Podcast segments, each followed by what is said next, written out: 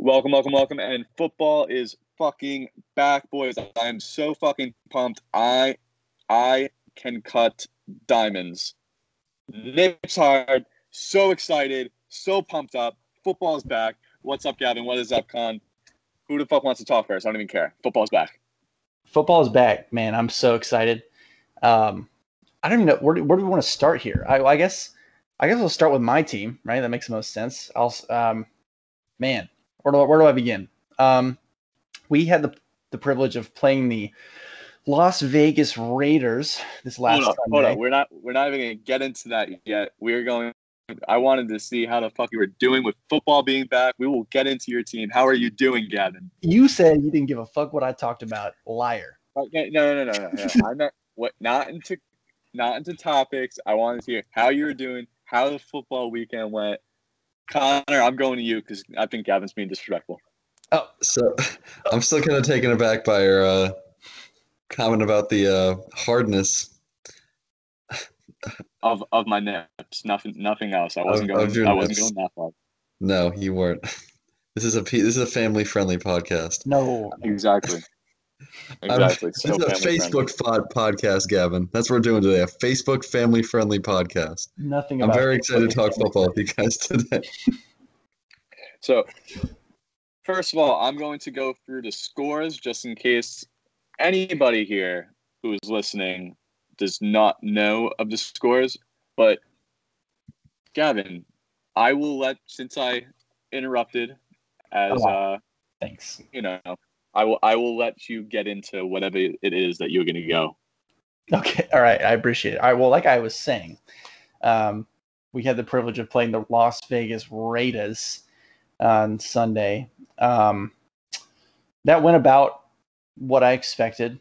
Um, I picked the Raiders to win. Um, and it, like it was pretty textbook as far as like I said how I thought it would go, and that was our defense being atrocious. Um, I knew Josh Jacobs was just going to stomp on our assholes the entire game, and he ended up scoring three touchdowns. And um, and then even you know Derek Carr, while he wasn't amazing, I mean he still made plays when he needed to, and um, it was surprising though our deep our our offense did put up thirty points, right? Um, now seven of those came from you know, or well, actually, I think we scored a two point conversion. Anyway, uh, one of those touchdowns came from a fluky kind of play to Robbie Anderson. It was, um, you know, Robbie Anderson just absolutely, absolutely destroyed Damon Arnette, broke his ankles, and um, Teddy Bridgewater, for some reason, floated the ball. Um, and the other DB that wasn't on the ground with broken ankles just whiffed on the tackle, and Robbie Anderson went. It's like 75 yards to the house. Um, but like if the whole before that happened, it was just Teddy Bridgewater, you know, dinking, dunking, not really doing anything special. And then it almost seemed like he was also just out of sync with the receivers. Like even the balls that he was giving to the receivers that were, you know, not five yards from the line of scrimmage, like they were behind Curtis Samuel or behind DJ Moore, and it just wasn't a great showing. Um, I'm not saying I'm mad about the loss. Like, there's no reason for us to win any amount of games this year. I know that is a touchy subject with some football fans. Um, the idea of not tanking. You know, I know I know there's no real tanking in the NFL. No teams go out there and purposely lose any games. I understand that. Um, every player is playing for a paycheck. Every coach is playing for their job, and that's how it is. But um, as a fan, I don't want the Panthers to win any games. If I'm being real, I want to see promise from the young guys and that's about it. Because all we're doing by winning six games, seven games, is just being in a worse draft position. And what you need to rebuild a team starts with the quarterback. And Teddy Bridgewater is not the long term solution. And I pray to God that Matt Rhule and Joe Brady don't think that he's a long term solution at all either, because he's not taking us any kind of distance in the playoffs. Or he's not getting us there either, from what I'm seeing right now. Um, I know this is a bit like you can say it's an overreaction from week one, but this is what Teddy Bridgewater has been his entire career. You know, solid game manager, but no one you can depend on to put the team on his back and carry a roster, right? So, a little bit of rant there about Gavin, but I figured I should give him his time. He's really hurting right now as a Panther fan. I am, dude. Uh, I uh, so yeah. I'm gonna go for the scores real quick so we can go through our overreactions for the week. We we already spoke about the Chiefs beating the Texans 34 to 20. Seattle Seahawks let Russ cook 38-25. They beat the Falcons. The Jets looked fucking atrocious. They lost 17 to 27 to Josh Allen and the Bills. Mitch Trubisky and the Bears kind of lucked out by D'Andre Swift dropped in the end zone for a 27 to 23 win. The. Packers beat the Vikings 43 to 34. Uh, the first game with Cam Newton as a Patriot, two rushing touchdowns, 75 rushing yards, beating the Dolphins 21 to 11. One of the most surprising wins of the week comes goes to the Washington football team beating the Eagles 27 to 17. Gavin's Philadelphia prediction of them just not looking so good, looking pretty good right now. So 27 17 off of eight sacks, including one and a half from Chase Young. Looked like a fucking monster. Can I Uh, just throw in one second that uh, I think we should all take a moment of silence and prayer for Carson Wentz this coming weekend facing Aaron Donald and the Los Angeles Rams.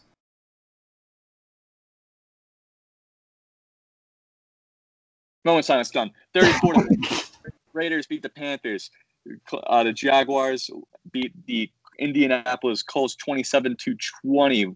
The Jaguars, who were apparently supposed to go 0 and 16 by many people's estimates, the Ravens absolutely shit on OBJ and the Browns' chest just how they like it 38 to 6. Oh God! Chargers beat the No longer a Facebook podcast. Chargers Bengals off a last second missed field goal and the fakest injury by Randy Bullock I've ever seen their kicker when they miss a field goal and he suddenly hurt his hurt his calf. Whatever. Six Man deserves an Emmy. Joe Burrow's debut. Saints beat the Buccaneers 34 to 23. Cardinals beat the 49ers 24 to 20. Uh, Connors Cowboys lo- lose to the Rams 17 to 20. The Steelers beat my beloved Giants 26 to 16. Big Ben is back. Titans beat the Broncos barely 16 to 14 off of one of the worst kicking performances I have ever seen by Stephen Gostkowski. Overreactions, boys. I'm going to let Connor go. First of all, I don't even know if you have an overreaction. I'm just going to ask you how you feel about Mike McCarthy's first game as head coach and how that team looked.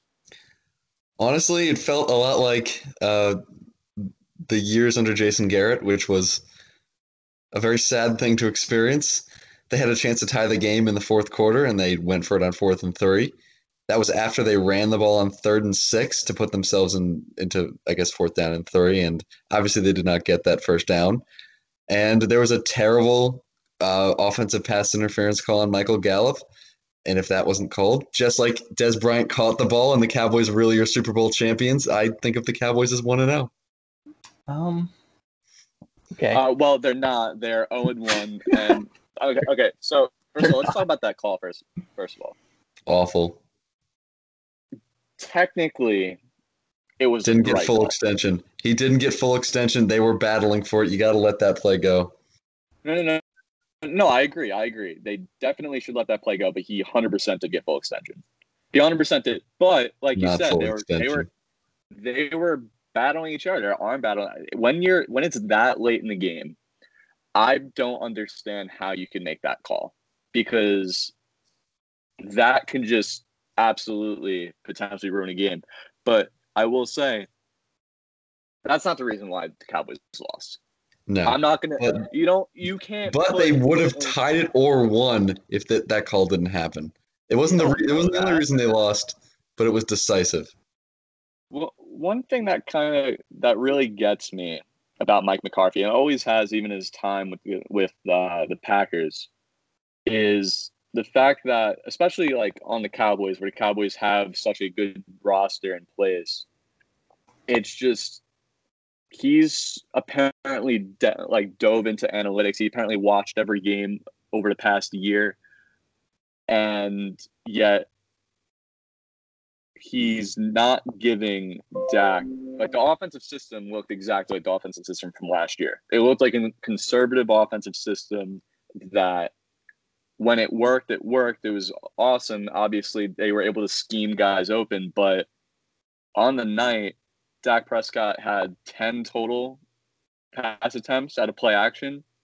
And with that team, I just feel like you gotta you gotta use some more play action to freeze the linebackers and get uh, Cooper or Gallup or even Lamb just across the field on these crossing routes that they love to use. It just I don't I don't really understand just how conservative your offense is. I I just it makes no sense to me. They have so many weapons and they're just playing like I don't know, he's playing like bitches. They do have the same offensive coordinator from last year with Kellen Moore, so I don't know how much that has to do with it.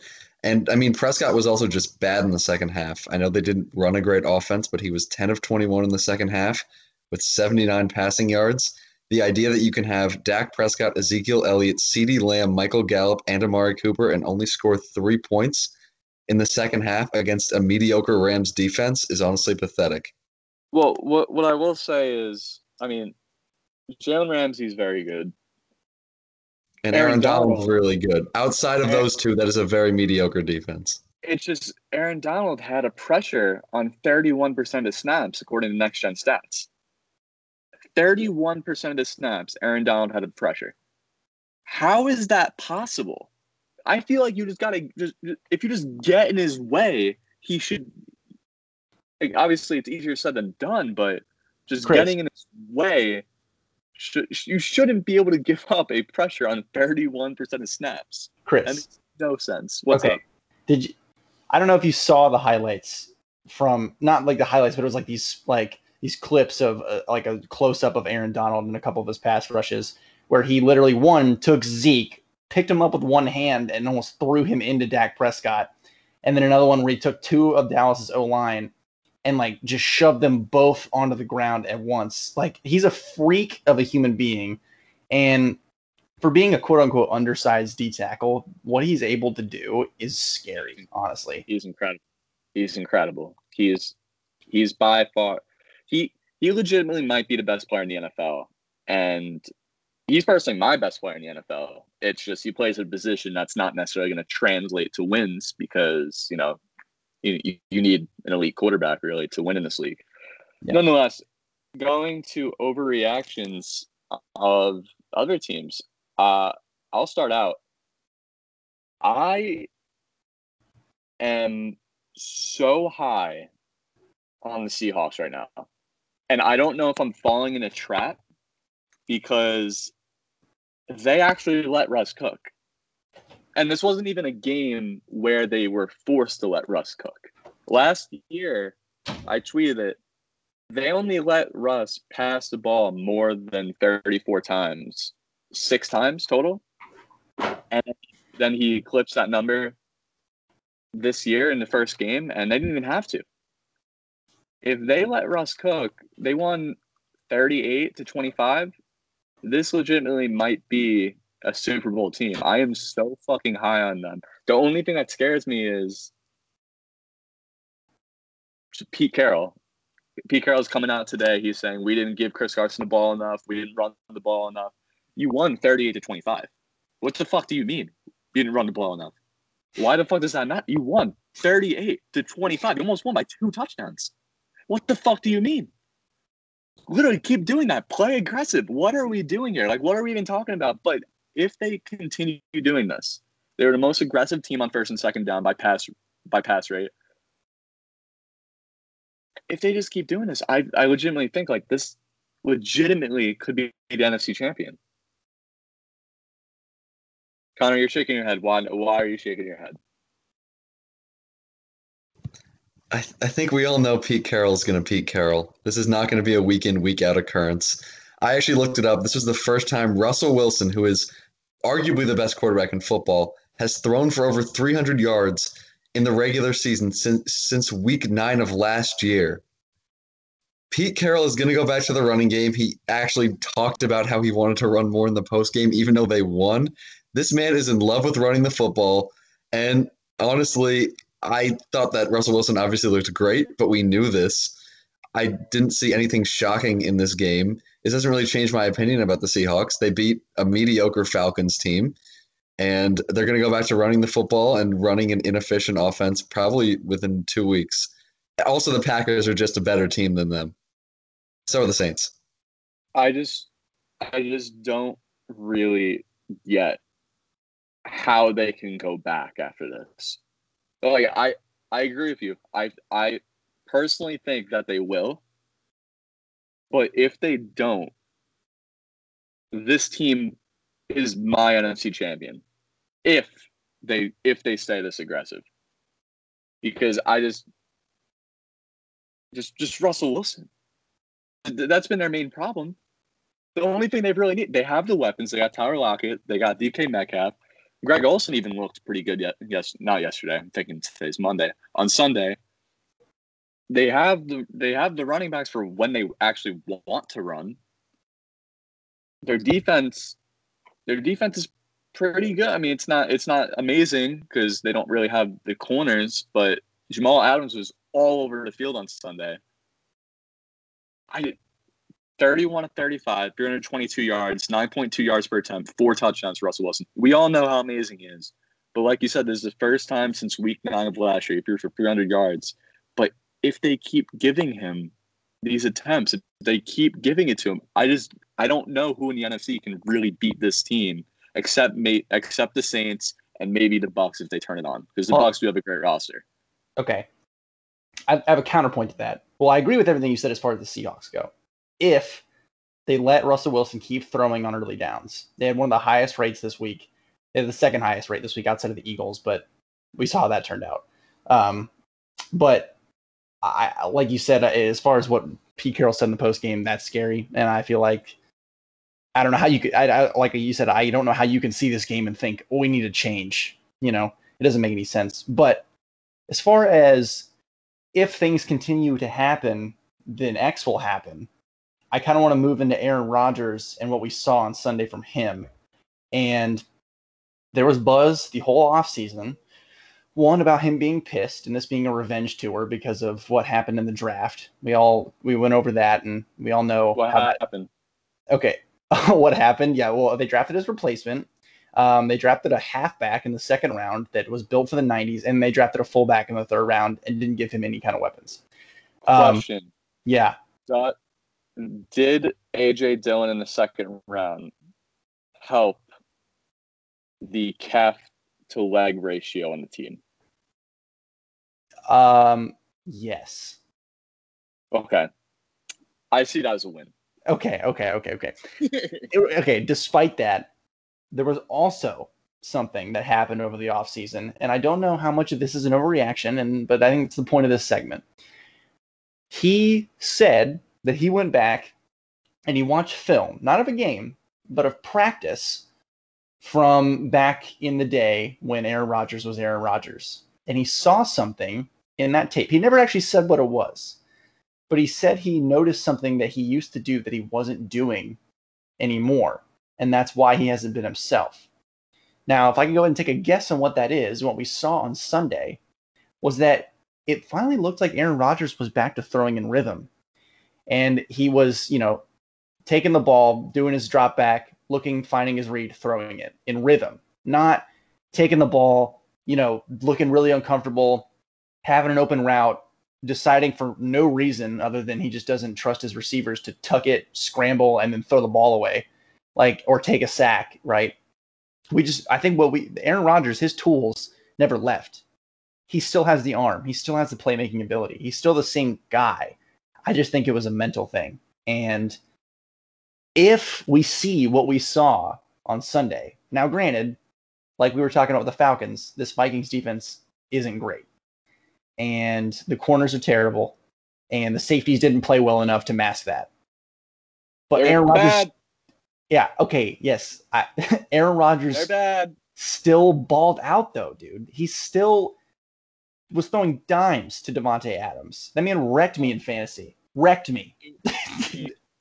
so everything that you said is like pretty perfect. Like throwing in rhythm, throwing with confidence, which is something that I haven't seen in Aaron Rodgers like he's always, obviously he's always had confidence in his own ability, but he hasn't had the confidence in his, in his receivers to where he's chucking it downfield and just making these spectacular throws. And this, so his numbers were 30, 32 of 44, 364 yards, four touchdowns. It wasn't like he was just tanking and dunking either. He averaged he averaged 8.9 yards downfield per attempt. And, and honestly, his day should have been much better. Marquez Valdes Scantling dropped a wide open like 40, 50 yard bomb downfield. And you already heard the numbers I said. Aaron Rodgers just, just balled the fuck out.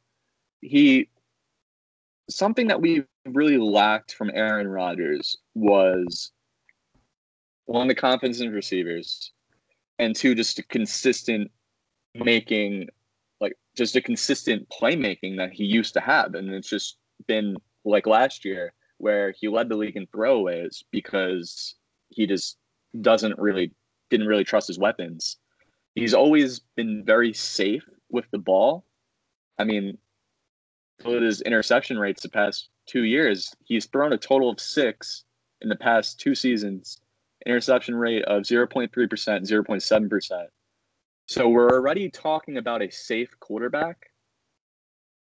If you add the fact that Aaron Rodgers, like what he used to be, was both safe with the football, wasn't throwing interceptions, wasn't fumbling the ball, wasn't turning the ball over, and then you add the big playmaking ability of what Aaron Rodgers is and has been throughout his entire career, if that's back, this Packers team can genuinely be very, very scary. And also, what really encouraged me too was that all this talk of the Green Bay Packers being very run heavy, they let they let Aaron Rodgers cook, and not that he hasn't really had the opportunity in previous years, but this time he cooked and he cooked a pretty good fucking meal. Con, what do you you got anything to say on this? It's hard to follow up. I was pretty good there. Yeah, Chris, I think you, you covered most of those points. I mean, I watched that game, and yeah, I'm sorry, Gavin, that you had to play someone who had Davante Adams. He absolutely destroyed those baby oh cornerbacks on the Vikings. They might get better because Mike Zimmer might coach them up a little bit. He's a terrific defensive coach. But week one, they just looked like they didn't belong in the NFL. Dude, it was tough one fucking points. I got dumped yeah. on by Davante. I had to face Josh Jacobs in fantasy football, so I know how you're feeling. Kind of. Davante Adams is legitimately so fucking clean off the line of scrimmage. Uh, there, there legitimately might not be a better route runner in the league. If somebody said that he was the best wide receiver in football, I'd personally disagree, but I I would have no problem with it because his routes are so fucking clean. There's you try and get a hand on it and press coverage and you just can't. He's so clean. Now for another overreaction from the very same game, just a real quick victory lap on my part. The Vikings are not making the playoffs. Their defense is bad. Their offense is too predictable to where when when the fucking Vikings were down, they were down 19 to 7 and Kirk Cousins only had four pass attempts. Like how how is it that you're just letting the fucking Packers continuously score and you only have fucking four pass attempts? What what, what are you doing? I understand Mike Zimmer is a very good coach. He's a very good defensive coach. He doesn't have the defensive talent not on the defense, not in the defensive backfield at least, and he's too conservative on offense. It's just like if they make the playoffs this year, it's going to be on the skin of their teeth because they don't have they don't have Stefon Diggs. Adam Thielen looked like a beast. Adam Thielen is a beast. I love Adam Thielen, but literally Kirk Cousins has zero other options. Hey, There's, don't disrespect Kyle Rudolph like that, man. Uh, I mean, come on. Come on. Come on. All right, move, moving on to the next overreaction. Maybe it shouldn't even be. Okay. The Saints and the Buccaneers. We have to talk there, about it, right? There are many overreactions you can take from this game. Yeah. One overreaction that I had, Drew Brees. Uh, yeah, and I and I don't think that's that much of an overreaction. I think Connor's shaking his head again, like he's been doing a majority of the podcast, but I think it kind of goes with what we've been seeing at the end of the seasons. Um, his arm kind of looks a little toasted. It looks like, you know, he wasn't throwing the ball. I mean, obviously they won, right? They still scored 34 points or whatever it was. Seven of those were a pick six. Okay, so they scored 27 points. Still, that's not bad against a, against a Bucks defense that is pretty solid, right? Um, but he still just didn't look like you know vintage Drew Brees. We don't see a lot of bad games from Drew Brees, but this wasn't great. Even in a win, this wasn't great. So just to put some perspective on it, uh, he was 18 to 30, 160 yards, 5.3 yards per attempt, two touchdowns, zero interceptions. So I don't think Drew Brees is going to be bad or anything. I don't. I, I I've been kind of shaking his head 'cause he thinks I'm going to declare that Drew Brees just suddenly isn't good. No, he, he's he's going to be a good quarterback. I have no doubt in my mind. He's extremely accurate. He's extremely smart, and the only thing that I'm going to say is that I just think it's going to be hard for this team to really like unless their defense is just historically good this year. I just don't really see Drew Brees in the very end where we go into the postseason after all the throws Drew Brees is going to have to make this year. Drew Brees' arm just it, it, it does look done. And this isn't uh, like one of those things where like I remember when Peyton was with the Broncos, his uh his last few years. I remember when he even when he had when he set the record for most passing yards, most touchdowns, his arm didn't really look great, but he was very, very smart with how he threw the ball. He understood his arm strength to where I know I don't have the arm strength yet. I mean, not yet anymore, but I know when to throw it deep. I know how much space I need, when I, how many yards downfield I can throw the ball, and I'm very good at my timing. All, all of Sunday with Drew Brees, it didn't really look like he had that confidence in his arm or the understanding of how deteriorated his arm is to where he understands when to throw the ball, where to go with the ball. You know what I'm saying? He just didn't he didn't really look like he fully had understanding of how much arm strength he has. And I think that's something that's very hard for most quarterbacks as they deteriorate in arm strength is really adapting. And Drew Brees has been adapting for a very, very long time. But I don't know. It, it just looks like a whole new level of deterioration in his arm. I don't know. Connor, uh, because you've been shaking your head, what, what, how do you how do you feel? Is this like too much of an overreaction? Yes, I can't believe there were two old men who struggled in that game, and I cannot believe we're talking about Drew Brees right now. So obviously, I mean, I don't see what's different from last year. Drew Brees had a weak arm last year. He didn't turn the ball at all over in this game. He t- he kept he t- uh, took care of the football, and Michael Thomas had a hamstring injury. I really think it was as simple as that. I mean, the Buccaneers defense is pretty solid. Michael Thomas didn't hurt his. It was an ankle injury, and he didn't hurt himself until the last quarter when the game was already done. Once Michael wasn't Thomas like gets one of those he only had three catches this game. I guarantee you, Michael Thomas will not be held under 50 yards for the rest of the year. They're going to get that connection going again, and he's going to be fine. He's Drew out actually in a few weeks, by the way. He, he's he's declared out for. That's So- good for that's good for my fantasy bench because I have Emmanuel Sanders. That's really bad for Drew Brees. But So once Michael Thomas gets back, he'll be fine. Is basically what I'm saying. And I mean, So I mean, we just- Tom Brady's the one who lost the game. He threw two interceptions, a really ugly pick six. I think this is his third straight game throwing a pick six, which puts him in the same category as Nathan Peterman. Okay, If we're okay. gonna freak out over any quarterback this week, it should be Tom Brady. And I'm not even freaking out over Tom Brady. Connor, let me, I'm just going to ask you this question: With Tom Brady and his struggles, did he look like he was struggling because of a lack of arm strength, or did it look like just more of him and the Adjusting to a new system. yes. Yes. Because if anything, I'm not freaking out about Brady, but I'm freaking out less about Drew Brees, who's been in the same system forever. this game actually that's exactly the reason why I'm kind of worried about Brees because Brees, he has the mental capability obviously he's such a brilliant quarterback he's so accurate with the football but yet he wasn't he didn't produce at all this was one of the worst games in Sean Payton's offense ever in terms of like offensive efficiency. They still won the ball because their defense was so good, but just the fact that this was a system that uh, Brees has always been in, it is so successful in recent years that this kind of seems like so underwhelming to where it is going to worry, where it does worry me. But with Brady, a lot of the criticism towards him has been his like arm strength and the lack of pushing downfield. I think in this game, it really just showed that he still has a ton of arm left. He had a few 40, 50 yard bombs to uh, to Mike Evans and Scotty Miller. Both of those actually were uh, dropped and both were uh, ruled pass interference on the defense, but they were perfect balls. They were right in the breadbasket. And then there was another one to Chris Godwin that was like a 35 yard pass, and it was as perfect perfect of a throw that you can get.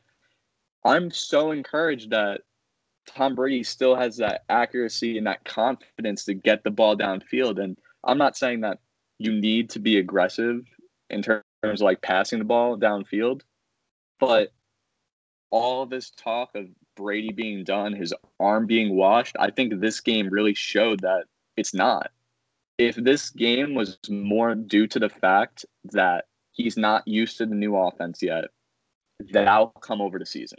If it's all about read, because Brady, as I said with Brees, Brady is as smart of a quarterback, as smart as any quarterback in NFL history. He knows how to read defenses. He's not used to the offense yet. He's going to he's going to get used to it. He's not going to throw two picks every game. He's this is not a Jameis Tom Brady. He's going to get used to the offense. He's going to put up numbers. He his arm looked lively. He's just not really adjusted to this scheme yet, and he's not really adjusted to his weapons yet. Okay, that's that's how I feel. Let, let me let me counter that with, okay, we're uh, we're worried about Drew Brees because he's been in the same system, and we think that his physical tools are going away. And it's almost the exact opposite for Tom Brady. I agree that I don't think his physical tools have well, they've obviously deteriorated since he was the MVP of the league. Like we're not I don't think you're arguing that we he's still that quarterback. Um, I think you'd be a madman to still think that he was capable of doing what he did back then. Are we are, are we talking about 20 are we talking about 2007 MVP season or are we talking about 2017 MVP season? 2017. I think I I think he can be just as good as 2017. Okay. Not not just as good, but I think his arm strength could be just as close to it. I okay, mean, I don't, well, I don't really.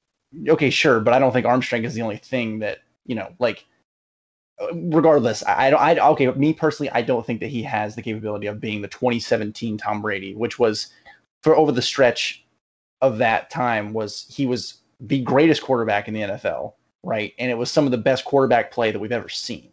Um, you know, up there with with the 2014 Peyton Manning and, yeah. and, and, you know, whatever. So I'm talking, I was just talking physically. I sure. think he can be just as physically. I think he's in the same shape as he was 2017. I don't okay. think we're going to see the level of play like 2017 because this is a whole new system. He's going sure. to adjust, sure. like Peyton Manning did his first year in uh, Denver, where and I remember a game in uh, where he played the Falcons. He threw three interceptions the first half.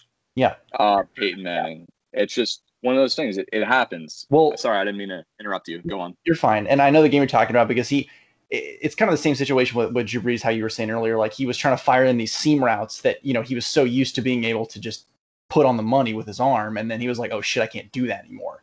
You know, I don't know if it was with his neck or, you know, whatever, but like he just couldn't make that throw anymore. And then he adjusted and then he was the greatest quarterback of all time again. Like, you know, regular season, sorry. Um, but with Tom Brady, it's like, or he's in this new Bruce Arians system, which is known, right, to have a very volatile quarterback in the first season, right? Not just Jameis. However, with Jameis, right, Jameis has always been this volatile quarterback, but we've never seen 30 interceptions from him before until he played in this Bruce Arians system, right? Like, yeah, he still threw picks, but 30 is an abominable amount of of picks. And we also saw with Carson Palmer, right? His first season with Bruce Arians wasn't that great. And then the second year is when we saw the MVP caliber season in 2015 from Carson Palmer. And I just think that, yes, Tom Brady is probably a smart, not probably, he is a smarter quarterback than Jameis Winston and Carson Palmer. But I don't, I don't know. I, what I'm worried about is I don't know if he can learn this system and get used to and as comfortable with this system that is that he's going to need to be in order to compete in this division and this conference because what we saw is that he's not comfortable as comfortable obviously he's not going to be as comfortable as he was in New England because he's been in that system his entire career but like they don't have a season right to let Tom Brady get used to it like I don't know about you guys but I think this might be his last hurrah I know we've been, saying that but I don't know if you can have this season as like oh Tom Brady's getting used to the system and then maybe he'll be good next year. I'm not sure we have that time frame. So that's what I'm worried about is the time it's going to take for him to be comfortable and be the Tom Brady we saw in 2017 in this system. Well, he did sign a two-year deal, so I think if anything, I think that as long as the physical tools are there, which I think Sunday really showed they are still there, as long as this year doesn't just go down the shitter, I think we're going to see Tom Brady next year because it would make no sense for him to sign a two year deal, have a good year this year, and just be like, nope, I'm gone. Yeah. Yeah, and well, that's just banking on him having a good year this year. Now, I mean, I don't think he's gonna. Throw, I don't. Throw, I don't think he throws two interceptions every game. I don't think he throws a pick six every game because he also did have in the very, the very. I like tweeted about it a couple times. Like the, on the first, I don't know if it was the first drive or it was in the first quarter. He had a beautiful, beautiful dime to Godwin right near the yeah. sideline, and then he had an, another beautiful throw to Mike Evans, but I think, like you said, it, it was dropped or it was, it was PI, but it was a beautiful pass. Um, and so he's still capable, you're right, of making those touch throws, those beautiful Tom Brady throws. But there's just the uncomfortableness that comes with this Bruce Arians system, at least at first. And I'm just, so, you know, I I 100% agree with you, but uh, let me just say the quarterbacks that have been in those systems. Andrew Luck, who was a rookie, his first year, he didn't get a second year in that system because Bruce Arians left. He went to Arizona to be head coach. Uh, then we then we had Carson Palmer, and then we had Jameis Winston. None of those quarterbacks are have ever come to any sort of the success that Brady's had. Not even for like a single season. Not even Carson Palmer's like MVP year. The heights that Tom Brady has reached Carson Palmer's best season that could have, should have won MVP has never touched Tom Brady's heights, not even close. With that said, I think you can expect Tom Brady with Chris Godwin, Mike Evans, OJ Howard. I am a little worried about Gronk. I, I I'm gonna be honest. I I have been worried about Gronk. I'm that that worry. I'm very worried about Gronk. He looks slow. He did. He did, yeah. and he looked he looked slow as last year in New England too. Yeah, and he, he's back, and he still seems a little a little slow. I mean, he's he never really looked fast on the field because he's so big and he's so lanky. He's so weird looking when he runs, but it was a bowling ball. Like it, he he was still not insanely fast, but he would he built up momentum and had good luck tackling him. You know, there was that kind of deal. But now it's like he looks like really awkward and and like he's not in pain, but I don't know. I don't know what it is. Yeah, you you, you look like Connor. Um, Thanks. I'll take that. I'll take that as a compliment. You just said I look like an NFL player. Uh, yeah, that's a very deteriorated one, but uh, player nonetheless. People would uh, often call me the Gronkowski of our street football league. Oh yeah. Yeah, sure. Yeah, sure. Uh, so moving on is are there any other overreactions that you guys potentially have? Like, do you like do you guys feel like so strongly after week one? Actually, you know what? I'm gonna bring up a point real quick. Okay. I'm The Bills are gonna make the playoffs. Yeah. I'm back and say that. I'm very mm-hmm. I'm I'm they're going to make the playoffs because Sean McDermott is such a good coach. And I'm not even saying that because they beat the Jets. I don't give a shit about the Jets. I don't care that they beat the Jets. But I think what we saw week one is that Sean McDermott and their offensive staff have finally just realized that you kind of have to limit Josh Allen. Not even kind of, you have to limit Josh Allen. Josh Allen, the last two years, his rookie year, he had an average depth of target of 11 yards downfield. His second year, 9.3. So the last two years, the Bills have kind of been winning not because of Josh Allen, but in spite of him, because statistically, he misses more wide open throws than anybody in football. And we even saw it against the Jets. There's a wide open throw in the left left hand corner, uh, bottom side, left hand corner of the end zone. Just whip for 10 feet, 10 yards, just over the guy's head, wide open. But in this game, he had an average depth of target of 6.2 yards. And you know what? The offense was moving pretty all right they look they looked pretty good. Stefon Diggs had, I believe, eight catches. He looks like he's him and uh, Josh Allen already have a rapport there. John Brown, John Brown still looked good. He looked like he's still going to be able to produce in this offense, even with Stefon Diggs. And this was Josh Allen's first 300 yard game ever. Honestly, like as a passer, he didn't like he didn't look like amazing, but that's kind of like what happens when you limit your quarterback to just 6.2 yards downfield. You're just you're just relying that he doesn't make a mistake, and he didn't. He was 33 46, 312 yards, two touchdowns. He had the fumbles because you know why wouldn't Josh Allen just fumble when he's you know Josh Allen? but with that said, like they are going to try and limit Josh Allen's mistakes. They're going to try and limit the downfield throws. And that's what good coaches do. They don't force their players to do to do things that they're not successful at doing. They're going to put them in situations to where they can take advantage of their best talents, and that's what Sean McDermott's going to do with Josh Allen. He's going to make, they're going to use him in the running game because Josh Allen, he's a great runner. Got to give him that. And they're going to make Josh Allen a game manager when it comes to throwing the ball. And their defense is just so good. So, um, with that said, I think they're taking my wild card spot that I had in the Browns. I think I think the Bills are going to take that, and I think the Browns are out. Do you guys have anything on the Bills, or do you guys want to overreact on the Browns? Um, I guess we can talk about the Browns. I mean, I uh, we but we we both had the Browns making the playoffs. Chris wasn't a great week for us. Um, uh-huh. Yeah, yeah. I'm, Gavin's gloating right now, and he should be proud. It was. It's only one week. Is the only defense I have for the Browns play. They did look awful. Um, my fantasy football wide receiver Odell Beckham Jr. Um, just didn't do anything. And I really hope he gets traded to the 49ers or the Giants. Back to your uh, G men, Chris. But yeah, I mean, the Browns just looked awful. I'm beginning to reevaluate whether I think they're going to make the playoffs. I might actually say the Patriots are going to take that slot over the Browns because I had the Bills winning the division. I thought they also looked pretty good this week. See, I just so I have been such a Baker defender, and don't get me wrong. This this is going to sound like an overreaction because it's only one game, and it was also going against arguably the best team in the NFL. It's the Ravens, so I'm not completely on the Browns. It's just the comments after the game from both Odell and Baker just did not instill confidence in me. Baker was talking about how their chemistry has to happen naturally. They've now played 17 games together. If there's no chemistry now, when is it going to come?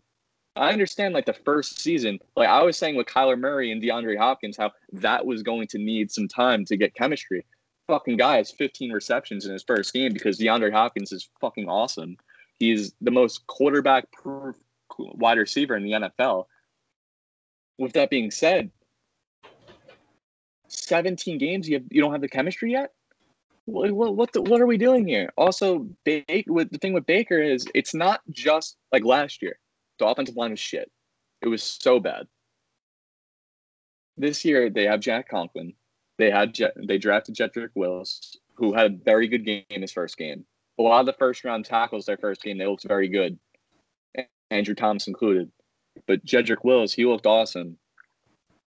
It's not that Baker is just missing throws.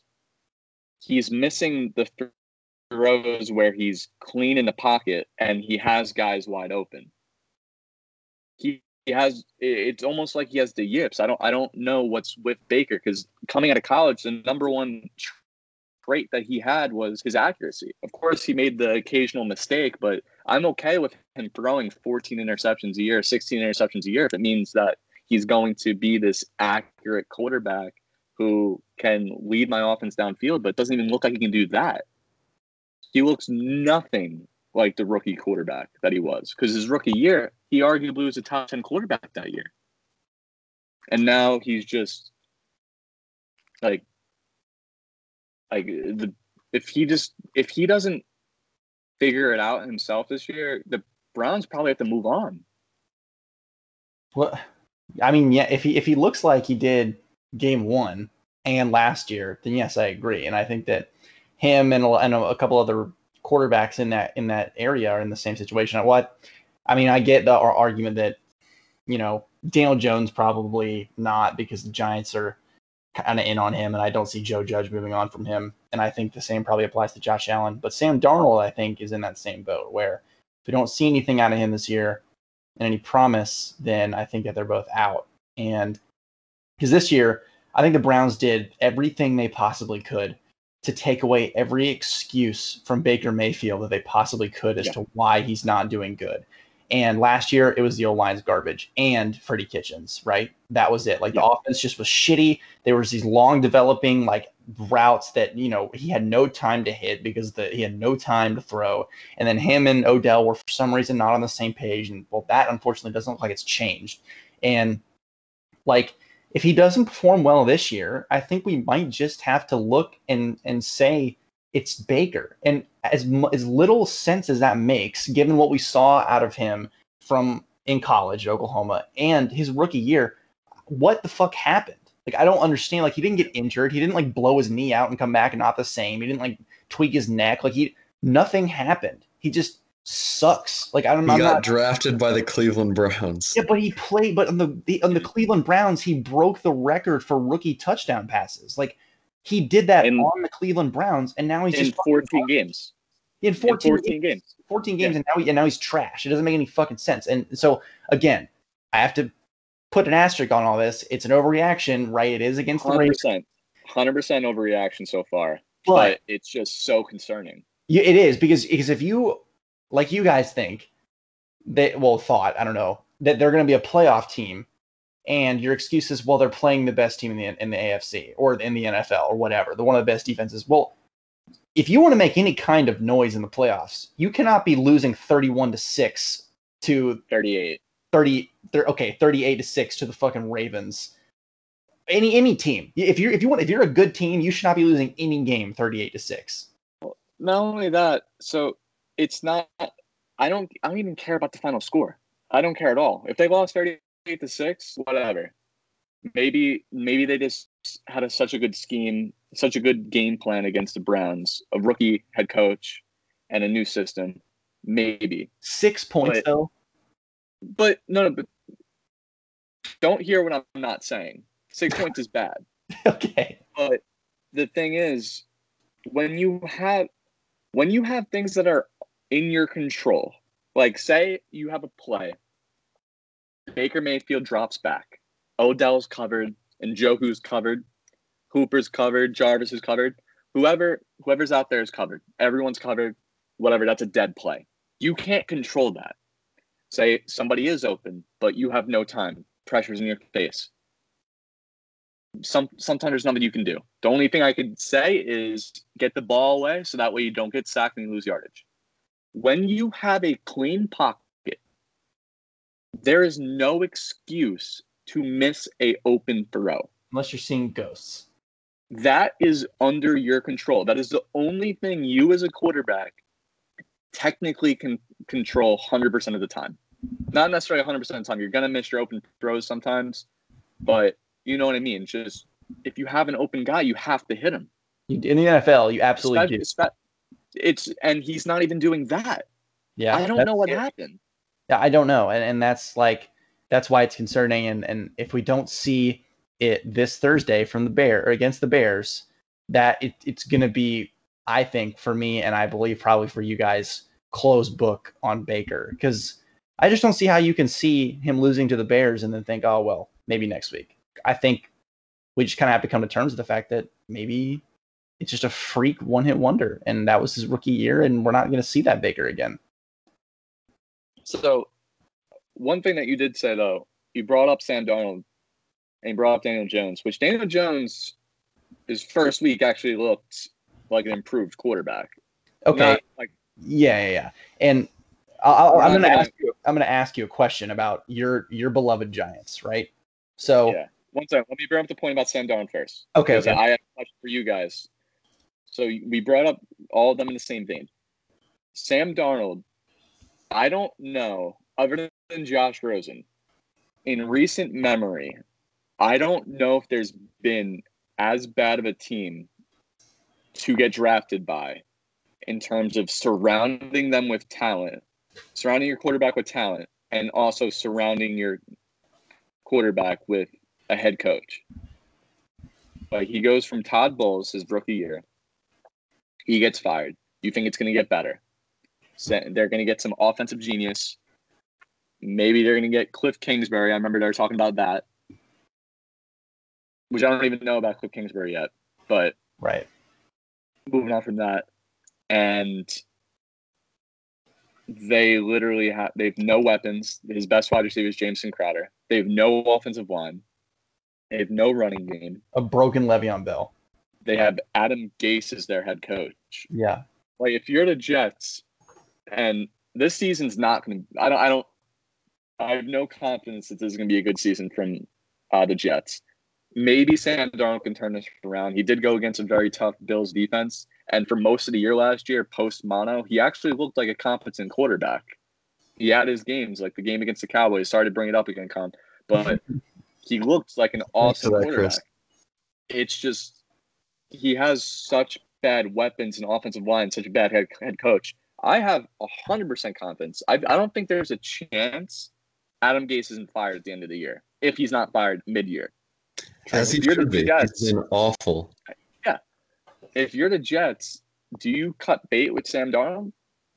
Uh, I mean, at a certain point though, like it's weird, right? Because he again he's had the stretches of being a competent quarterback and also the stretches of seeing ghosts and being god awful. And again, like I said last episode, I do, you, you can't really quantify how much of that is just what you're going to get from Sam Darnold and then a product of a system. Now, there have been quarterbacks though that have been drafted, maybe not into well, other than maybe like Johnny Manziel, but that's a whole other story as to being drafted into a terrible situation. But Johnny Manziel was just bad. But I, I don't know because like it is a good question. I don't. I think if you if you cut Adam Gase, you get rid of him, right?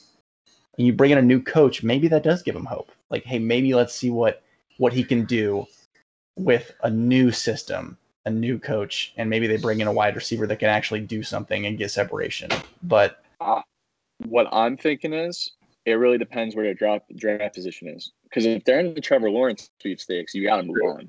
true, or Like, and you got you, you got to move on. If you're if you're there for even Justin Fields, you got you got to go. Like you, you got to go for him. You can't just miss on those prospects. But Or- also, like, I just feel so bad, just because I don't think his these fault. guys. Yeah. Well, what It's what's like- happened is, is like you bring in Sam. I mean, I know like I don't know how effective this is and how much of a locker room you know culture this would make, but like you bring in Trevor Lawrence or Justin Fields because you can draft him, and I think it's worth it. You still keep Sam Darnold and maybe in camp have a battle, and then who- put out whoever wins the camp on the field, and then you know like or maybe have Sam Darnold start the season kind of like a Tyrod thing, and then once that doesn't work, then you bring out the rookie quarterback. I don't know. That I could that could very well be what happens. it's I think it's just one of those things where if you draft a new quarterback, you kind of just got to play him because you, don't you don't have the luxury of like if you're if you're a GM or a coach, and this is a big problem in the NFL. I think this is the wrong way to look at it. I agree. If you're in a perfect world, I would rather him battle it out. And if Sam Darnold's a better quarterback, Sam Darnold's a better quarterback. But if, in what is the NFL right now, if you don't have success, you don't have the three year, four year windows as a head coach or a GM. It's either you build the team, the team can progress, it can't, or you're out. It just, it's one of those things where coaches don't really have that insurance to where, I mean, Pat Shurmur, Pat Shurmur drafted Daniel Jones. By all accounts, Pat Shurmur is a decent, like he's always been a good offensive coordinator. What's a horrible head coach? Always has been a horrible head coach. But then You know, he's he's not given that leeway to build a team, and I'm happy about it because I hate him as a coach. But you just don't get that leeway in the NFL. You have to start your guy from week one because you you have to show the GM, the front office that hey, this is my guy. We're gonna grow, and So, So- do you think so that. Anthony Lynn's not making the right move by starting Justin Herbert week one? No, because I think he, I think he actually has that leeway because he's proven something in the NFL. As for like other coaches, because most coaches with rookie quarterbacks, they don't really have much experience. I mean, you look at the really like look at all the rookie, uh, rookie quarterbacks that have been drafted high over the past few years. Like Baker Mayfield, his first head coach, Hue Jackson, never really had experience as a head coach, was an awful head coach. Then he had Freddie Kitchens. Sam Darnold had Todd Bowles. Todd Bowles has never done anything ever as a head coach. I mean, they almost made the playoffs one year in 2014, 2015 when Fitzmagic had that really good year with the Jets. Yeah, Other weird. than that, he's been horrible. You look at uh, who's, an, who, who's another one? Trubisky. Uh, uh, Tr- uh, Trubisky. He had Matt Nagy. His first head coach, I mean, be fair, it was John Fox, but I mean, they they canned him after one year, and that's an experienced head coach who's actually done stuff in the NFL. Not necessarily any much good, but he's He still Super he's been Bowls. to two Super Bowls. If he lost two Super Bowls, yeah, that's that's that's that's an accomplishment. So it's one of those things where mo unfortunately most rookie quarterbacks don't really have established head coaches, which is weird. It's kind of like one of those things where being like being a rookie quarterback, it's the hardest position to play in sports. You want to surround them with talent early. You also want to get them a head coach. It's kind of like one of those things where was Lamar Jackson the best quarterback coming out of college, or did he happen to get into the best situation where he has a John Harbaugh and he has a Greg Roman and he has that team? I mean, wrong. Looking back, I, I do think Lamar Jackson was the best quarterback coming out. I, I, I think he was very underrated coming out, and I personally, I, I, I mistakenly underrated him as well. I'll, I'll, I'll hand up. I thought, I thought he was very inaccurate coming out of college. He was. He was. He was. I don't think that's an unfair uh, like analysis. Like he looked uncomfortable holding the football. Like he couldn't. In his rookie year, you saw that he sucked like throwing the ball. Like he was good running. Like we always, we all knew he was going to be good. He was electric in Louisville, but he, he wasn't accurate. Now that's a fair thing to, and that's an important thing to have in a quarterback in the NFL. And so was was Lamar Jackson like the evolution of Lamar Jackson? Is that more of the fact that this was what Lamar Jackson was meant to be, or was the rookie whoever the rookie quarterback was the fall was if Sam Darnold is on the Ravens right now, are the Ravens the Ravens? If Patrick Mahomes was drafted to the Chiefs, I think I mean I don't think that Patrick Mahomes might be a bad example because I think Patrick Mahomes works anywhere because I think he's just that with that raw talent that he has, Right. if all the abilities that he has, I think he he no matter what produces anywhere. But does he nearly produce as much he is with Andy Reid? Does he have a five thousand yard, fifty touchdown season this early in his career? No. I would argue no. So what if I Lamar mean- Jackson was drafted to the Jets? Right. What what would that shit show look like? He uh, Lamar Jackson might he might be in the same spot Sam Darnold is right now, except maybe Lamar, with Lamar Jackson they're like, oh, coming out of college he wasn't accurate, and because he's not accurate here at the Jets, this is his problem. We're gonna move on from him. It could be. Honestly. Could be. That's just one. It's just one of those things where it's just it's just a really really tough situation. I don't really know how to feel about it because you know, head coach is honestly head coach is arguably the only thing that you could potentially argue is more important than a quarterback. And I don't necessarily feel that way, but they the two positions go hand in hand, and you can't necessarily have one without the other. You're not going to win a Super Bowl with a bet necessarily with a bad head coach. You have some examples, but you have some examples with bad quarterbacks as well. Most likely, you're not going to. Moving on, what was your question about the Giants? Okay. So, um, Daniel Jones, right? I think that he made some good throws, and I think you agree, right? He also he didn't play a perfect game, but I think from what we've seen from Daniel Jones, it wasn't that bad. Um, and I don't think necessarily he was the problem. Um, I mean, okay, I think well, my, the main question that I'm leading into is I know that you're, you know, trying to be as unbiased as possible. And over the off season, you've been as optimistic as you possibly can be about Joe Judge at head coach, right? Um, first, just quick, I, I'm not because I'm ignorant about it. Is Joe Judge calling plays? Joe Judge is not calling plays. Jason Garrett is calling plays. He's the one calling plays. Okay, well, That sounds like a great time. I'm And- very excited for this. so th- the the Giants offense that they ran against the Pittsburgh Steelers, I said they were running okay, they were running a lot of multiple tight end sets, little to no motion, and a lot not of, even. No, one second. Not even multiple tight end sets. It's not two tight end sets. I have no problem with two tight four end sets. sets. But you're running three tight end sets with Evan Engram, Kaden Smith, and sort of. I don't even know how to say his name. Uh, yeah, yeah, Tolo or something. I don't, I don't know. Blocking tight end. You'll, yeah. you'll remember his days from the Falcons. Yeah, yeah, yeah. Six seven. He's really tall. That's it.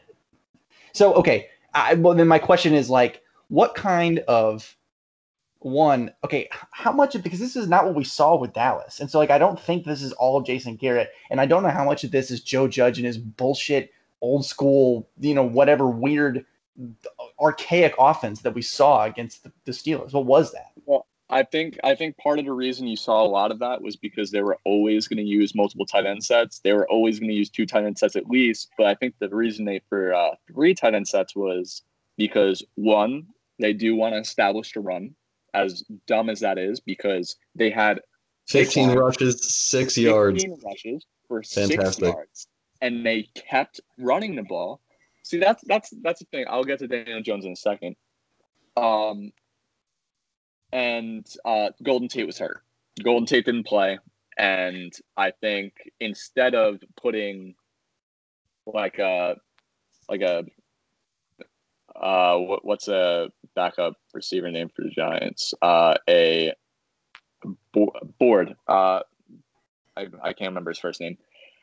Instead of putting him out there, they would rather put in three tight end, three tight ends. But you Like still have Shepard, and you still have Darius Slayton, and you still have Evan Engram, who can You basically be a wide receiver. you got to give one of them like some rest. You can't play all of them 100% of the snaps necessarily. tight ends, dude. And it wasn't just No, like I, don't get me wrong. I would I would rather put one of the Giants' backup receivers out there.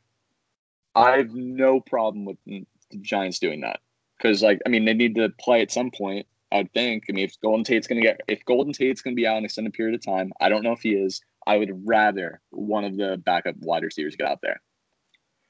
With that said, I don't.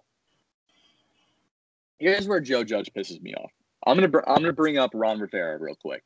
that's fine. I don't think Ron Rivera, new head coach of the Washington football team, diagnosed with cancer. Hope, pray to God that he ends up okay. I think he's going to be just fine. I mean, he seems, and he's still coaching football, so thankfully he's still able to do that, do something that he loves during this troubling time for him and his family. Ron Rivera, in a spot, they're tied 17 17, the fourth quarter, the Eagles and the Washington football team. Fourth and one at the goal at the goal line. He chooses to go for it. And not fourth and one at the not, not not necessarily at the goal line where they're at the one yard line. It was fourth and one to get a first down after that goal to go. They're within the ten. He goes for it. And he says after the game, you have to show that you believe in your guys.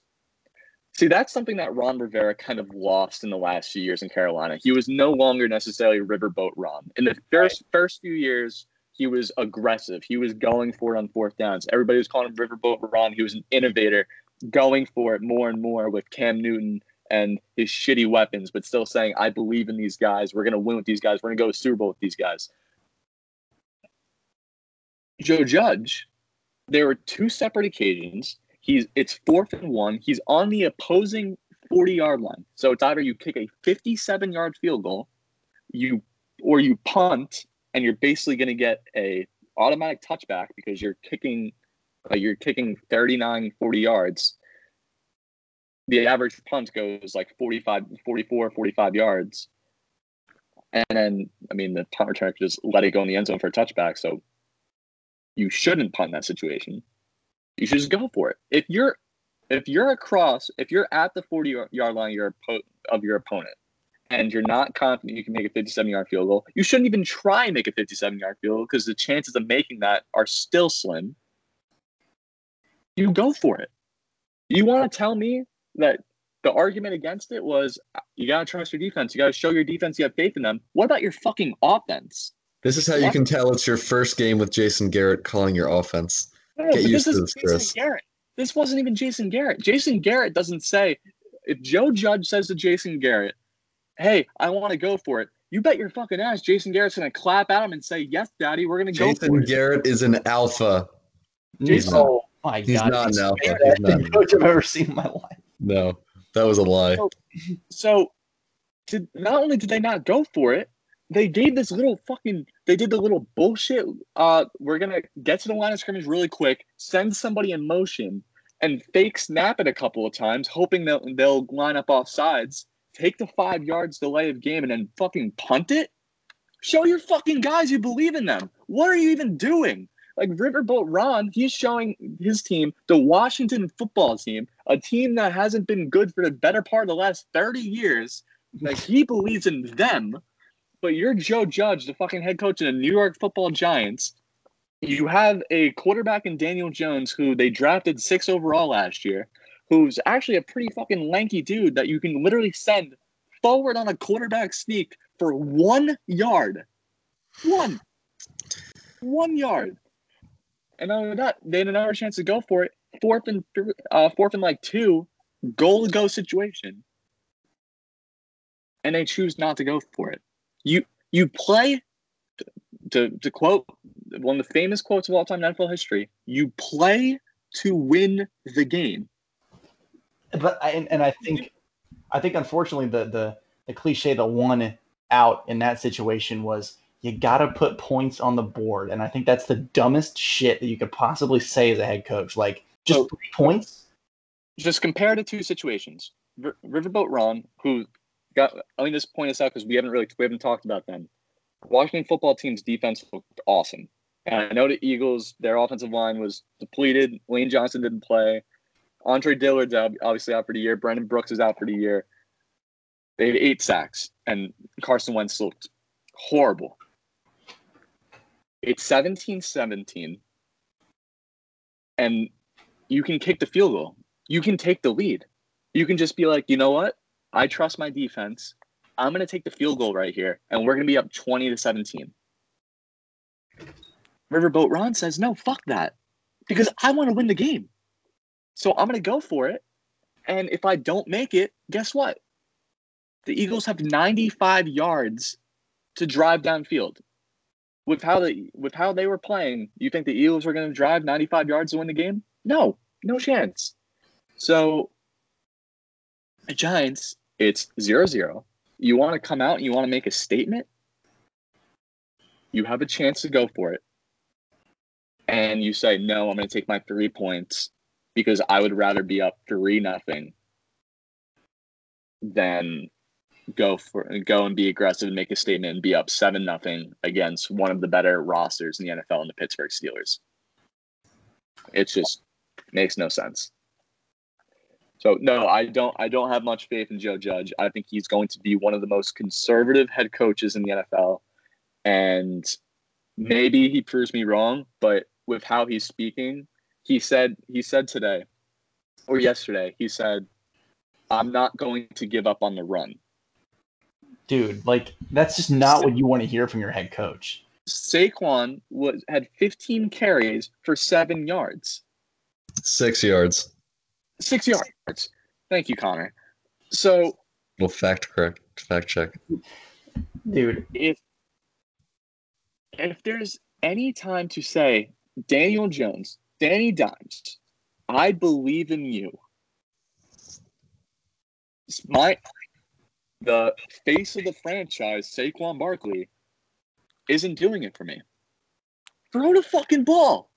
Just fucking keep chucking it. Why are we why are we settling for less than a yard per carry? And, and at a certain point, it was 12 carries, negative two yards, and they still kept running it. Like the only time kind of any success Saquon had was like a like a screen pass that he ended up running for 40 yards or whatever. Like, and it was a pass, right? They Yeah. put him in space, and he did what Saquon does. But So, so, and with that, I think Daniel Jones had a very, very encouraging game. There were a few times where the pressure got in, and and where last year he probably would probably would have fumbled the ball. He had two hands on the ball, and he looked very confident having the ball in his hands. With that said, he also had three plays that really come to my head. He had the one pick to T.J. Watt, which there most picks are going to be on the quarterback. that one can't. You can't. And him. and I'm no, I'm I'm still gonna put it on Daniel Jones because obviously, technically, he could have seen T.J. Watt backing up. He Okay. could have, technically, but it's one of those things where you kind of just have to tip your cap to the defensive player because T.J. Watt saw as a three-step drop and he backed up really quick before Daniel Jones even noticed him and just made a hell of an athletic play by picking him off. The second interception, and this is kind of back to the Baker point you have you have obstacles that you can't control. You have sometimes you have pressure in your face that it's under two seconds. You just really you can't get the ball away. You have times where your receivers don't get open. When you have a situation for both of these plays, Evan Engram's wide open in the end zone. All you had, all he had to do was just lob it up, and he's touchdown you have to hit that play. Should should have been seven nothing. Giants didn't even shouldn't have even had to go for it. He misses him, and then uh, on the pick, the second one where he, where Casey Hayward picked it off, I believe. If you don't know Casey Hayward, he's a another defensive end. Uh, they, Hayward, Casey Hayward's a corner. not Casey Cameron Heyward. Thank you. Uh, on that play, Daniel Jones just let pressure get to him That was shitty. just throwing the ball away. All, all he had to do was just throw it to the back of the end zone and let the ball go out of bounds, and he just didn't. So, but other than that, other than those three plays, he was getting the ball out quick. He had good, in terms of fumbles, he had good ball protection, and he was throwing the ball accurately. I mean, you saw the 41 yard touchdown pass to Darius Slayton. Like, honestly, against the Pittsburgh Steelers, arguably the best defense in the NFL if you were to tell me that Daniel Jones would look as good as he did with zero fumbles and only one of those picks really were his fault, I, I, I would tell you that's a very, very encouraging sign. I'm very excited to see the rest of the year. But when it comes to Joe Judge and Jason Garrett, I am fucking terrified. Why can the Giants not seem to pick a head coach that doesn't suck ass? Like Ben McAdoo, Pat Shurmur, and now Joe Judge. Like, because they want to the way they their franchise is ran is they want to be they want to run an old school system they do. so where you know you you you want to establish the run. You want to do things the the right way. There's a bunch bunch of shit. They just they're an old school team. All right quickly before we got out of here uh we we talked about the, the browns. We talked about the bengals a little bit. I get i mean not really. I, I kind of just said this their score. The line for this game is minus six and a half in favor of the browns it's a very big line for a team that only scored six points this past game. What do you, how do you think this game's going to go, Connor? You go first. Tell me tell me your analysis, and then tell me uh, tell me this your spread pick. So we didn't talk about the Bengals a lot, and that was kind of disappointing because Joe Burrow actually looked pretty good in that game, and I mean they would have won the game if you know In the Bengals spurts.